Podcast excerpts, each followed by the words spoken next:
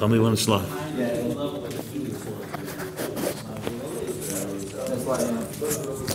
Okay, good morning. I begin again with a, a tefillah and bracha. Hina le'yonim v'le'yishin Shem Yisrael.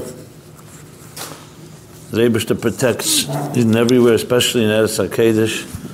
Eretz HaShareni Hashem Lekecha Bo Meresh Hashon V'Lach Rishon Sabalosh Harav the words of the Rebbe many, many times, especially in times of crisis, whether it was in Tovshin Chav Zayin or even earlier Tovshin Tez Zayin and Chav Zayin, Lamadalad, Membeis, and many more times that um, the Ibrisha should make sure that every person is kept safe. We shouldn't hear any more tzar.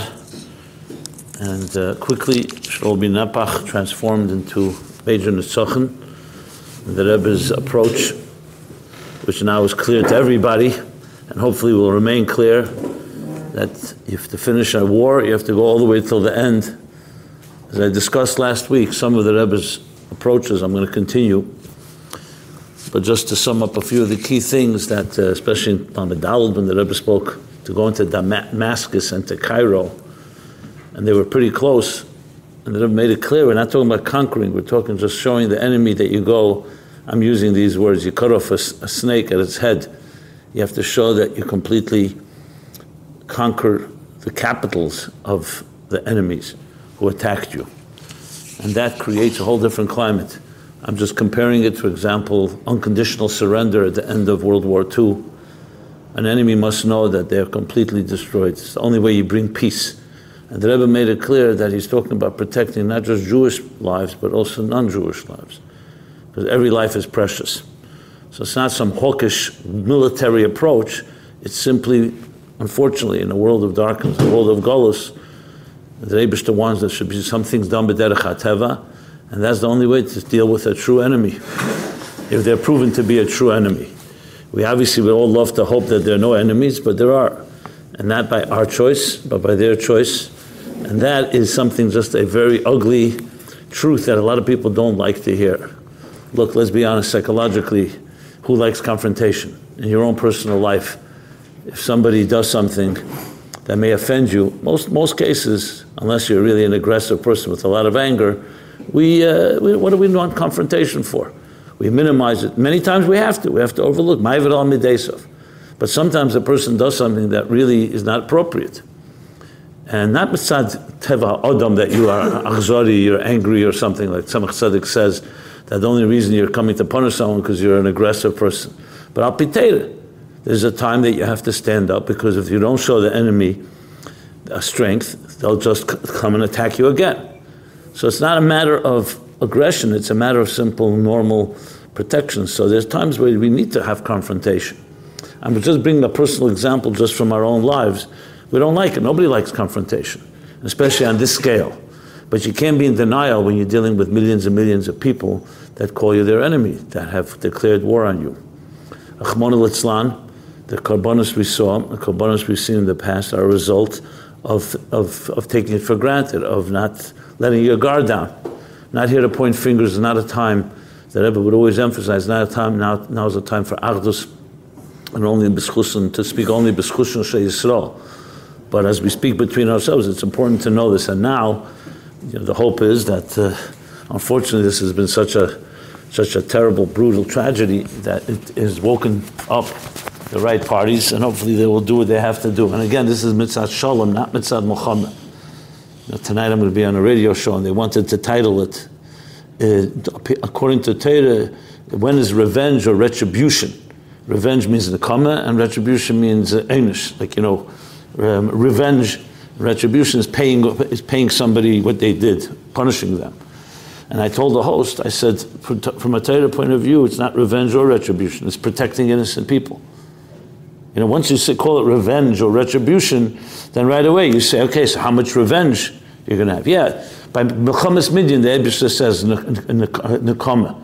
But that's the Ebishter's Sivui. But in the case of Pekuach Nefesh, we don't call it revenge if you attack someone who's broken into, God forbid, someone's house and is attacking your family, it's not revenge and it's not retribution, it's push self defense to save lives.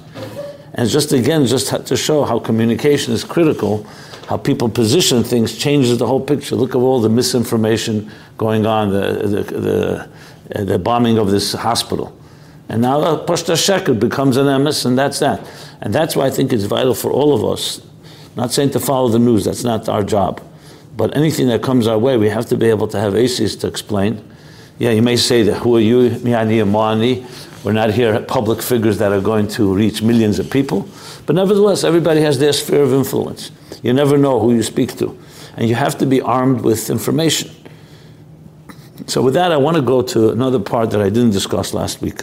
Didn't have time. Last week I covered more the Rebbe's approach Bechlal in the time of war, that there's also the spiritual war.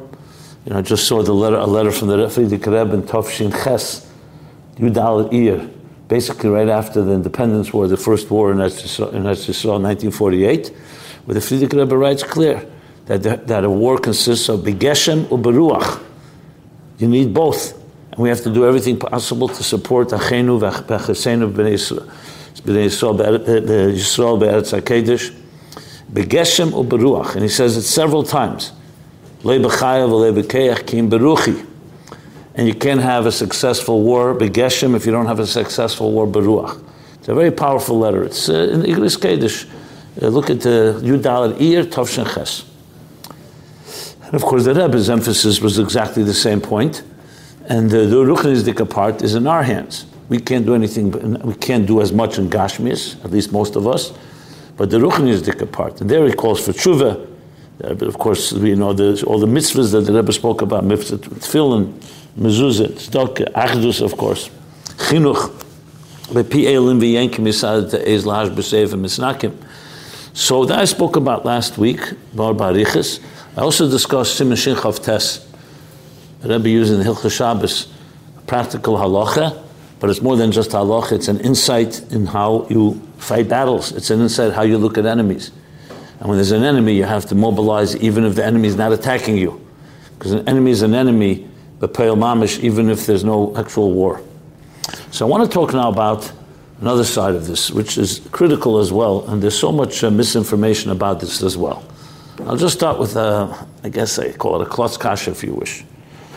I mean, we all wonder. It seems like crazy that there are people, seicheldika people, not talking about terrorists and murderers, who are anti-Semites, that are able to come go with a straight face that say that Israel is the criminal here, that Israel occupies the land, they oppress the Palestinians.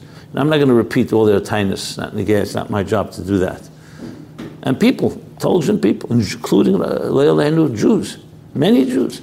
A mother just wrote to me that I don't, my daughters and I don't talk because they are completely anti-Israel. And every time we talk, it just becomes a war. So her own daughters, she asked me to pray for them. They should have ruach ruach memorim. You look in academic circles, universities, not everybody, but enough. And you ask yourself, what, what, where, where are they coming from? What kind of images? It's like saying that the Nazis and the Jews, the Jews were at fault. You have to, something's the matter with you. So you could blame anti-Semitism. I'm sure there's part of that. There's anti-Semitism. Anti-Semitism is not rational. In the media, look how fast they bought into the story that Israel bombed the hospital, even though complete check. They didn't even check it. Isn't that a media job to check at least? To be skeptical? And even now, trying to, you don't hear anyone in the media getting up and apologizing that we jumped the gun. So for sure there's anti-Semitic stuff, and that itself is a headline that should be emphasized. But there has to be also something more here. So I want to address that, not because we have to be uh, al-tan la'ovel, you know, al-tasavik maneuver. We're not here to engage with people who are b'chlal, to debate people who are b'chlal irrational and whatever you say, they're not going to respect anyway. But we have to know, Toshiv, even if you don't answer, we have to know wow, what's the approach here? And what's really going on here? And I think a lot of people, including even completely, obviously, Avi Israel and pro Israel and all of that, are not always aware of all the details. So I would suggest that the, the Rebbe's emphasis on the first Rashi, or I should say, the Rashi in the first Pasuk in Chumash, about why of a Nachlas Goyim, where uh, Koyach Maisav Higid La'ame, Losses Lem Nachlas Goyim. The Rashi, that the Rebbe emphasized many, many times, including I just heard a clip that Rebbe Poshet looking at Chumash, I think it was Membeis, not sure if anybody remembers what sikh it was. The Rebbe Poshet looking in a Chumash in a video and reading the Rashi inside from beginning to end and touched it with, you know, Pirush Amilis. The Rebbe even corrects, he says, Nachos Goyim, Lasos Lem Nachos Goyim, Oretz. The Rebbe says, la, first he says eh, the, the, the Welt, then the Rebbe translates it to land. The stood Bashaf in the land, and it is Gem Eden. So, with the, with, the, with the big qualification, the Rebbe made it clear that Shimon Shinchov Tess is not just in Eretz Yisrael. It's in France, in Hardar, that's the Lashon Gemara. It's in France, in England, anywhere in the United States. The same logic. If there's an enemy on your doorstep, on your gvul, on your boundary, you have to treat it as such. But Rashi, obviously, and Bereshit Bar is talking about Eretz Yisrael. So this Rashi, as much as we emphasize it, I think it's so, when you really understand it well, you could see that Magdim Raful Lamaka, that how it responds to the questions I asked, what I discussed before as well. How people can have a different narrative, completely different than the one we embrace. So let me begin with us with a letter that Rebbe wrote to Shazar. So you know President Shazar, who was named after the Alter Rebbe and considered himself a chassid, came to see the Rebbe several times. Tavshe Chavov, Chav Zayin, I think Lamed Gimel, that's president. I think Lamed Gimel he was already after being president. He was also by the Rebbe many times before, before he was president of Israel. Anyway, the letter is, is uh, printed. The letter the Rebbe, the, the Rebbe writes, Shazar writes to the Rebbe, a taina. Says the Rebbe addressed Shazar as president of Eretz Yisrael, not of Medina Yisrael. So he writes to the Rebbe, why is the Rebbe taking away from me and, and forcing me to have to choose between being a chassid and between following the oath I took, oath of office, as president of, of Medinas Yisrael, not Eretz Yisrael. Words, by the Rebbe writing Eretz Yisrael, the Rebbe is like causing him, you know, is he a chassid of the Rebbe, then it's Eretz Yisrael, but he gave an oath to Medinas Yisrael. That's what he writes to the Rebbe. The Rebbe responds two things. The Rebbe says, firstly, you were a chassid before I was even born. So how could I take away your ability to be a chassid? That's what the Rebbe writes to him. And Beis, and this is the Iker, of course, the Rebbe writes to him, Adarab. Israel, or the, the Rebbe exactly, began in 1948. Eretz is back 500 years. So making you far, far bigger president. You're a president of a land that's here for thousands of years. Now, it's not Stama Melitza. What is the Rebbe saying? That the only right that we have to be there, really, Hapitera, is because the Abishter gave the, the Eretz Yisrael to the Eden called every person on earth calls it the promised land. There's a reason it's called the promised land. Because it was promised to Avram, Yitzchak, Yaakov. The Bible is considered the best-selling book. I'm speaking now even from the point of view of a secular audience. It's the best-selling book in history. Even though there are best-selling lists every week on, the, on, books are bestsellers, they never put the Bible, but the Bible sells more than all the books put together every week. Today. It is the best-selling book. I checked it out. I'm an author, so I want to see who my competition is. Uh, so for the Bible, nobody can compete with. It sells. I don't know how many it sells. It's not even on the list, which is also another sheker. You know, they call it a best-selling list. At least say the Bible is always the one, but nobody wants to say that, which may be based on what I'm going to say makes sense. So, so the Torah says clearly that it's a promised land. Then the Eden were chased away. They had to go to Mitzrayim. They ended up in Golis. They came back 210 years or 250 years later, whatever the amount of years how you count it, after 40 years in the Midbar. And of course, who occupied the land? Occupiers. The Canaanim and the Shiva Omis. They refused to give back the land to, to, to their owners. And the Eden were owners, not just promised by God. We know Avram Avinu bought Moris Machpelah because he wanted that no one should have tinus. It wasn't a gift. He didn't want a matana. He wanted it to be a purchase that is be contractual lease, like you buy a house. Someone gives you as a gift, they could always come back and say, you know, it's a gift, now I want it back. He wanted to buy it. And all the other kinyanim that were made. So the Eden had no choice, they had to go to war. To get to go back to their own homes. Someone takes away your home. And then they lived for many years there. They built a first Beis Hamikdash.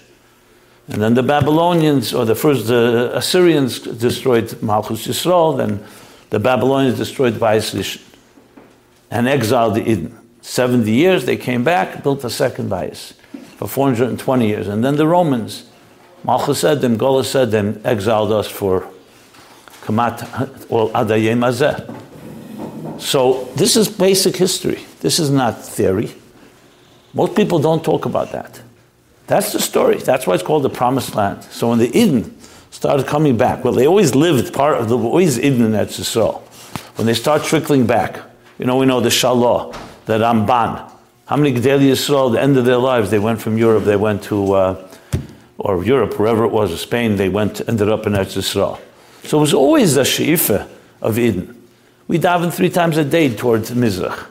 We say how many times in the Tfilis? The Shalayim, Volitzian, Sirzen Einenu, Lashon Hababi, I mean, all this are like pure historical facts. You don't need any theories. There's no debate about this. So it's been our life from the beginning. We never ever forgot it. It's Yisrael, Yerushalayim, for one second. You break a glass under every chuppah. I mean, I'm going to go on every minig that we have. All it's, it's, it's full of Yiddishkeit. It's so so saturated in everything we do. So then, the 20th century or the 19th century, when Eden started making their way back to Israel, some a little more, and then after the Second World War, going back home.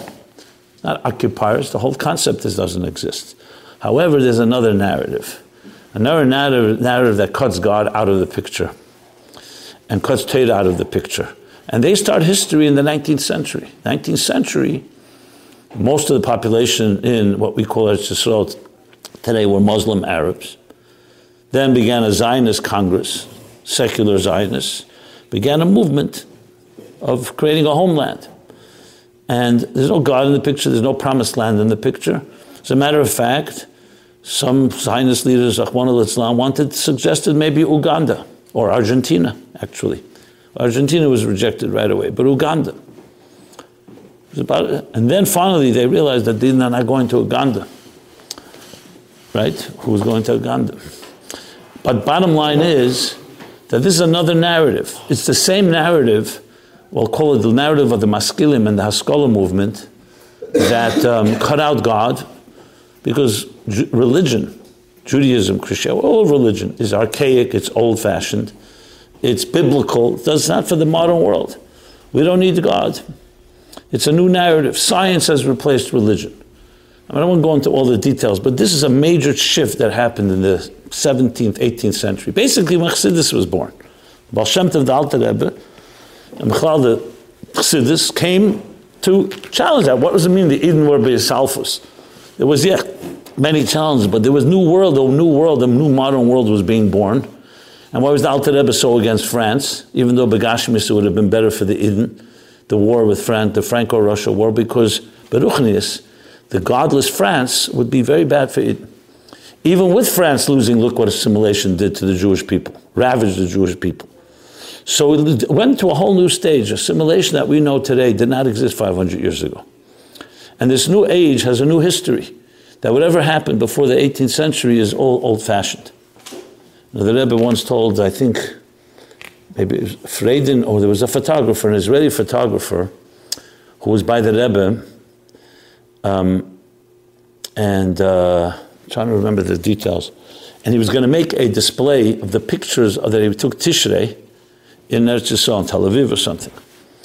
And they were going to call, and the display was called something like a picture of Jews as they were in the dark Middle Ages. In other words, Chassidim are still holding on to Menhagim from the dark, the dark Middle Ages. And the Rebbe responded, I remember the full context, but I know the answer the Rebbe gave. The Rebbe said, first of all, not everything in the Middle Ages was dark, and not everything today is not dark. So, you know, before you use the word dark Middle Ages, be careful. You know, it's like it's missing everything back then was the dark ages. They had no science, they had no medicine, they were stupid, they were religious.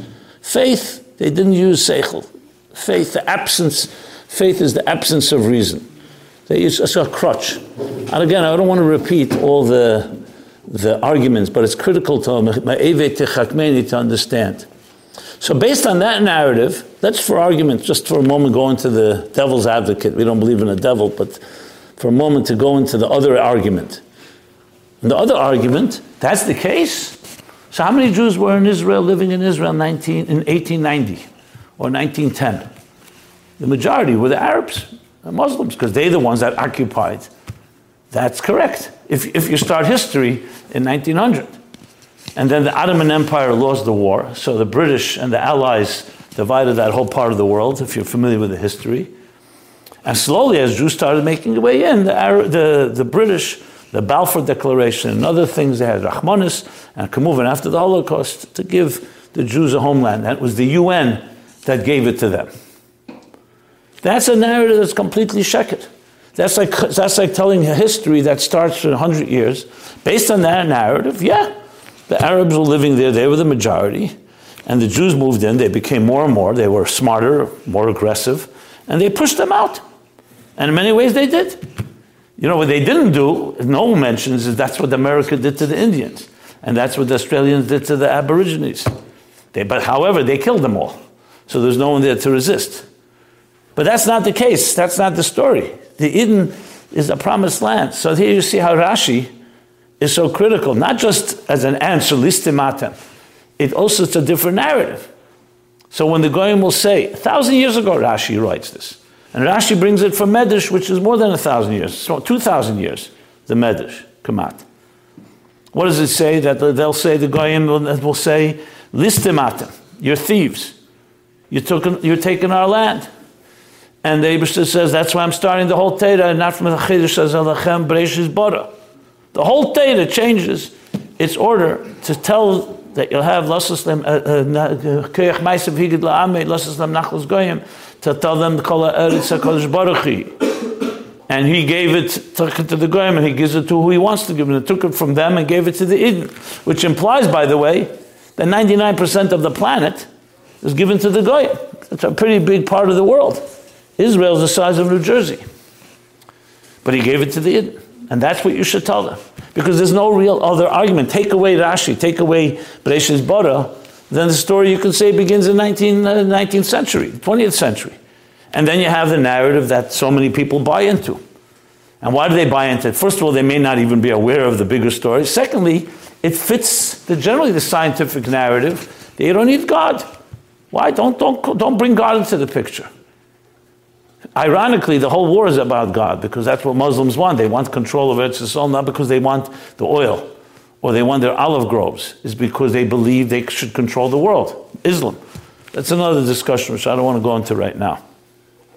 But this is how you see how the Rashi that Rebbe brings is not just, uh, I mean, the Rashi itself is powerful enough, but it also addresses such a tremendous uh, the argument out there. And when you say this to people, they really have nothing to say. What are they going to say? that the Jews didn't have its promised land, that Jews were never there. It's pushed not true. Now remember, irrational people don't need the rational, will not respond to rational arguments. I don't know if you can win a debate with somebody who's either anti Semite or just has the Gans and Fakishiv to completely brainwashed or programmed. But we have to know and we have to understand it. And it's true, it is true. That, is it true that Eden moved into Tel Aviv and Jaffa in the early 20th century and yes, bought, bought homes? But it was the Arabs that immediately saw them as enemies. It was the Mufti of Yerushalayim that went to Hitler, Imach to make a deal with him to try to kill all the Jews because they didn't want Jews there. Now remember, Jews being there also reminds them that's not their land, that they're the occupiers. So the chutzpah here is they call Eden occupiers, occupied land. The aggressor, it's exact opposite. So when you take that into context, you understand a whole different picture. So I'm not again not trying to explain the enemy and explaining those that disagree, but you have to understand where they're coming from, and they're just not informed. They don't have the right information. So that's the Rashi that gives us very clear, makes that very, very clear. Now I want to talk about a few other things about uh, this whole uh, parsha. You know, you know, everybody's wondering what's happening there. It's like pretty quiet right now, not quiet war-wise but not a lot of information is coming out. People think that maybe Eretz is backing off, the pressure of the countries now, etc., etc. For my information, not that I have big inside information, but I have pretty good information. It's the exact opposite. But I hear Baruch Hashem that they're planning to do exactly what they set out to do to destroy them completely. But they're doing it very secretively. They obviously, they're not going to announce that the enemy can know exactly what they're doing. And they're moving in literally piece by piece, finding out exactly where their places are because they want to destroy it. Now, we hope that it should maintain that, uh, that attitude. But this is what the Rebbe wanted. And I say again, the Rebbe, we're speaking as Chassidim, but remember, the Rebbe is based on Torah approach. The Rebbe didn't just come up with ideas, Chaz v'shalom. It's based on a Torah approach. That you don't want Muhammad, but when there's no choice, you have to go and you have to fear the Muhammad is Dafzazan all the way. At the same time, like I said before, the milchama Ruchnis. They go hand in hand. There's no stira at all. But the big challenge that a lot of people are facing is, is the, pach, the pachat. There's a natural emotional fear that people have uh, both in Eretz Yisrael and even here. And a lot of people, I know this because people direct these questions to me and they talk about their children. As soon as they see a piece of news, in Islam, there's some things that no one should even see. Some of the images and the brutality, which can break any heart. You know, you just hear from seasoned and veterans who've been working in the, in the military and in medical fields for years, saying they never saw anything like this in their lives. So I don't want to talk about what they, what they saw, but what you see here is more than just a um, killing. You see here, Mamish, I mean, I don't know if anything could be worse than the Nazis, but on that level, I mean, things that they did. So is it purely the hatred of Eden? Is it the hatred of Eretz Yisrael? What exactly is, is going on here? So we have the Ach Esav, the, the, the, the, the the Klal Yadua Isav Seina Yaakov, which um, is a famous sikha from the Rebbe Purim Tavshin Chavhei, talks about the two reasons for anti-Semitism. There's between Achashverosh and Haman, the tail and the, and the Beir, which is again not for here, but if you want to look it up, it's interesting, very fascinating sikha of why Goyim hate Eden Bechlal. But I want to talk about what I said before, a little of history, which I think is also important to know. The Rebbe actually didn't speak about this very beferish, but there were times that he hinted to it. And there are a lot of things that, that I, I found in my own years working in the Sikhs that are like as an under, uh, what we call an undercurrent, like a subplot that the Rabbeim talked about, but did not speak about Mamish Begoli Mamish. So I remember the first time I, I, came to realize it was when the Rebbe in Tavshim and Beis, he said a Maimer, Chassidus, and he brought there that the last birur in Golis will be the birur of Yishmael, the birur of Esav, and the birur of Yishmael. So I remember when we wrote up the, the Sikhs then, and the Maimonim, I looked it up for the Marmikamis, and I found then, it's based on Maimonim from Tavshin Tes, Pesach Tavshin Tes, Kel Deidi from the Frierdiker Rebbe, which in turn is based on Maimonim Pesach of Tafresh Samach Tes, from the Rebbe Rashab. So knowing that the Rebbeim always spoke about things, even though they didn't say it beferish, but you know, they were, my Morim were also said to mezachich sa'avir. And my Morim were always said also to correspond to events in the world. So even though the Rebbeim didn't always say it beferish, but you look at my Morim, you'll see different, different times they spoke about things that were in a way like either Magdim Raful Lamaka or some form of tikkun or some birur of the umes of that time. So I looked up what happened in history in Tafre Samach Tes and Tavshin Tes and Tavshin Membeis. So working our way back, Tavshin Membeis was the first intifada. That's when the Rebbe came out also Mivtza Sefer Torah, and especially that every Yeshua should have an os in the Sefer Torah. The Rebbe then said, clearly every os will protect. He was very upset that Daskonim and Etzisol were not moving quickly. He said, Mamish mekem matzel zayin nefoshes. The Rebbe used those words. And one of the Farbrengens, the Rebbe said, 300 a jeder Soldat, pasche beteva, hat ein Osna Sefer Tere, damals ist, stellt sich vor, damals ist, der Szene said, 304,805 Soldaten mit ihm. Because that's the amount of letters in the Sefer Tere. 304,805. The Rebbe said it twice. Very kochzich then in Membeis. That was the first intifada with the Lebanon, all kinds of mices there.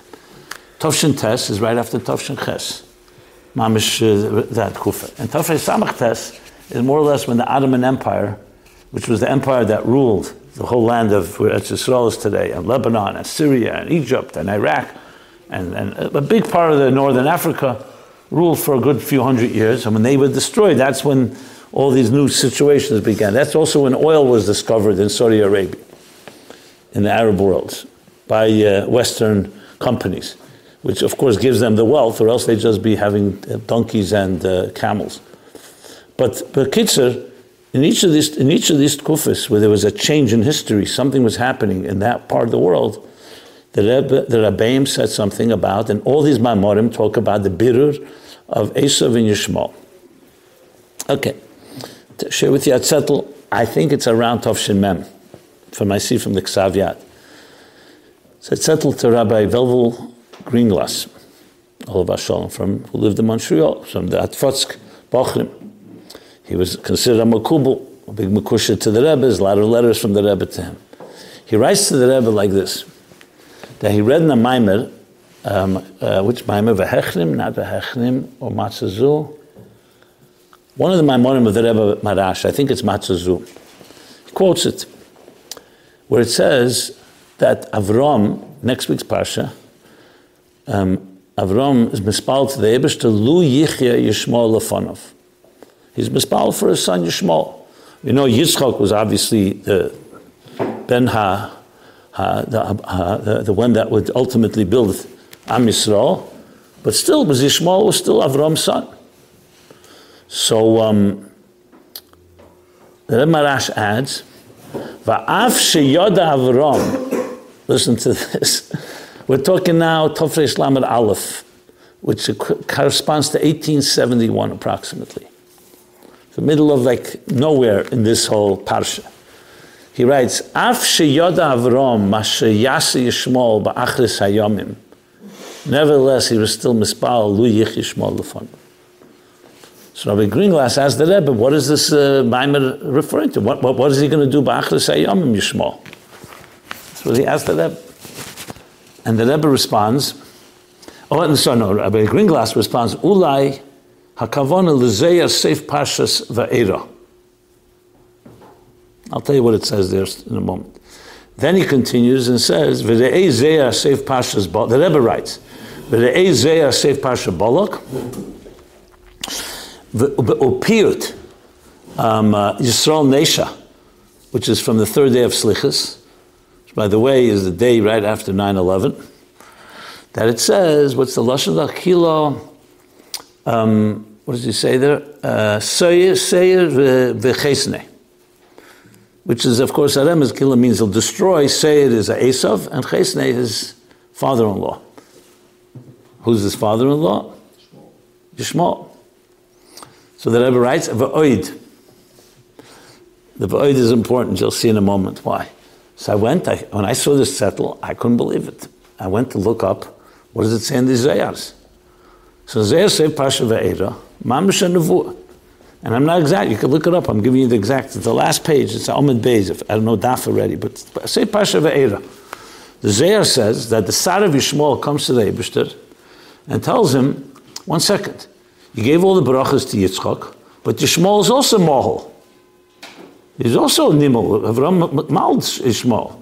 So he also has a bris, bipsare. So he deserves schar for that. So the answers, you're right, but since he was Nimel, Leben Shleishasrei, not Leben, not Lishmeni Yomim, because Yishmael was 13 when he was the Bris, so I'll give him schar, but only for a few hundred years. That I'll have some control over my holy land, Eretz Yisrael. And after these few hundred years, the schar will be over. So the Zohar says. And there'll be a war, wars fought over this part of the world and wars between between Esav and Yishmael, Edom and Yishmael, which is essentially between the Western Christian world and the Muslim Arab world. And after all these wars, they will both hurt each other, and it'll be, I think, Yisrael Esachayel. The Yidden will rise, and that's when Mashiach will come, and it's Yisrael be given to the Yidden. That's the Yosef Pasha Ve'era. So Rabbi Greenglass is suggesting what the Rebbe Marash says, Mashi Yasi Yishmo B'achir Sayom, is referring to these wars. Seit Parsha Balak, or yeah, says similar idea. There actually, after 9-11, people quoted that Zohar. I don't know if they knew the Rebbe settled, But they quoted because the Zohar talks there very beremes, but it talks about two to- towers falling. Talks about towers falling. The Rebbe zeichens that. And of course, the, the Piyut says it clearly that Yishmael and Esav will be destroyed because they were enemies of Yidden. Why the Va'id? So the Va'id tells me, those that know the klolim of the Rebbe's Tziyunim, that there's a lot more to be said on this. It's not just a few, two, three Maramikamas. Va'id means there's a lot more to be said. So I realized from that that it just confirmed that there's a whole story going on that we don't see Begoli. And that is, in the big picture, as the Rebbe, the Rebbe Rashab in Tovshin Samach Tes and Tovshin Tes and Tovshin Membei, but especially in Tovshin Samach Tes and especially in Tovshin Tes, Barichas Gdela, that the final bidder is Esav and Yishmael, and the battles that will be fought with them. So Esav is essentially the Christian Western Roman world that I mentioned. America and the Western world all come from Edom. And then there's the other, the Yishmael. So even though the Rebbe does say Yishmael today is not direct descendants from there, but that's a direct lineage. But generally, that region.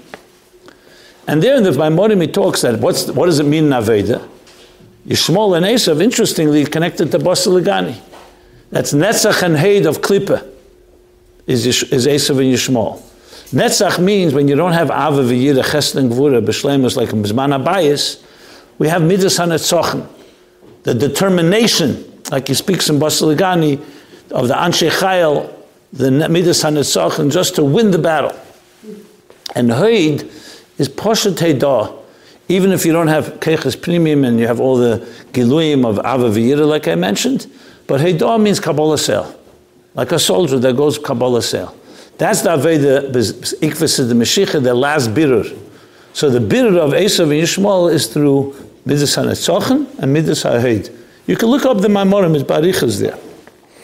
So why am I saying all of this? Obvious, very obvious.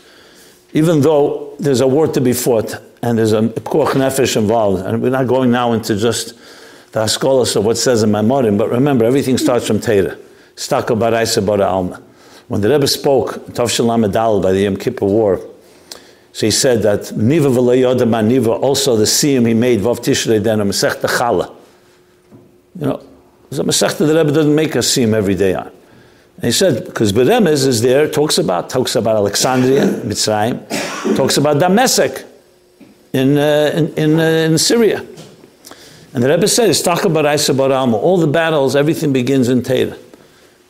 So Bamela, when we understand the birurim that we need to achieve, in some way, it is the birur of the Sar of Yishmael, the Sar of Esav, and the Sar, of course, Mechol of Eden.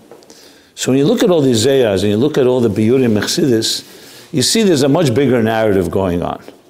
Again, I don't want to make sure I'm being sensitive because right now, you know, there are people sitting Shiva, Chmona Litzlan, they're still open, there's still, the blood has not yet dried from these massacres. So it's important to keep in mind that's where we are. But still, at some, at some point, we have to understand also the background, so to speak. What's the story behind the story? The bigger war at, at stake here. So, many ways, our to put it perfectly blunt, is to teach people what the true story is. And the true story is there's an Eberst in the Welt. And it's not just a land. Yes, Shinchav Tes applies simply mitzvah nefesh.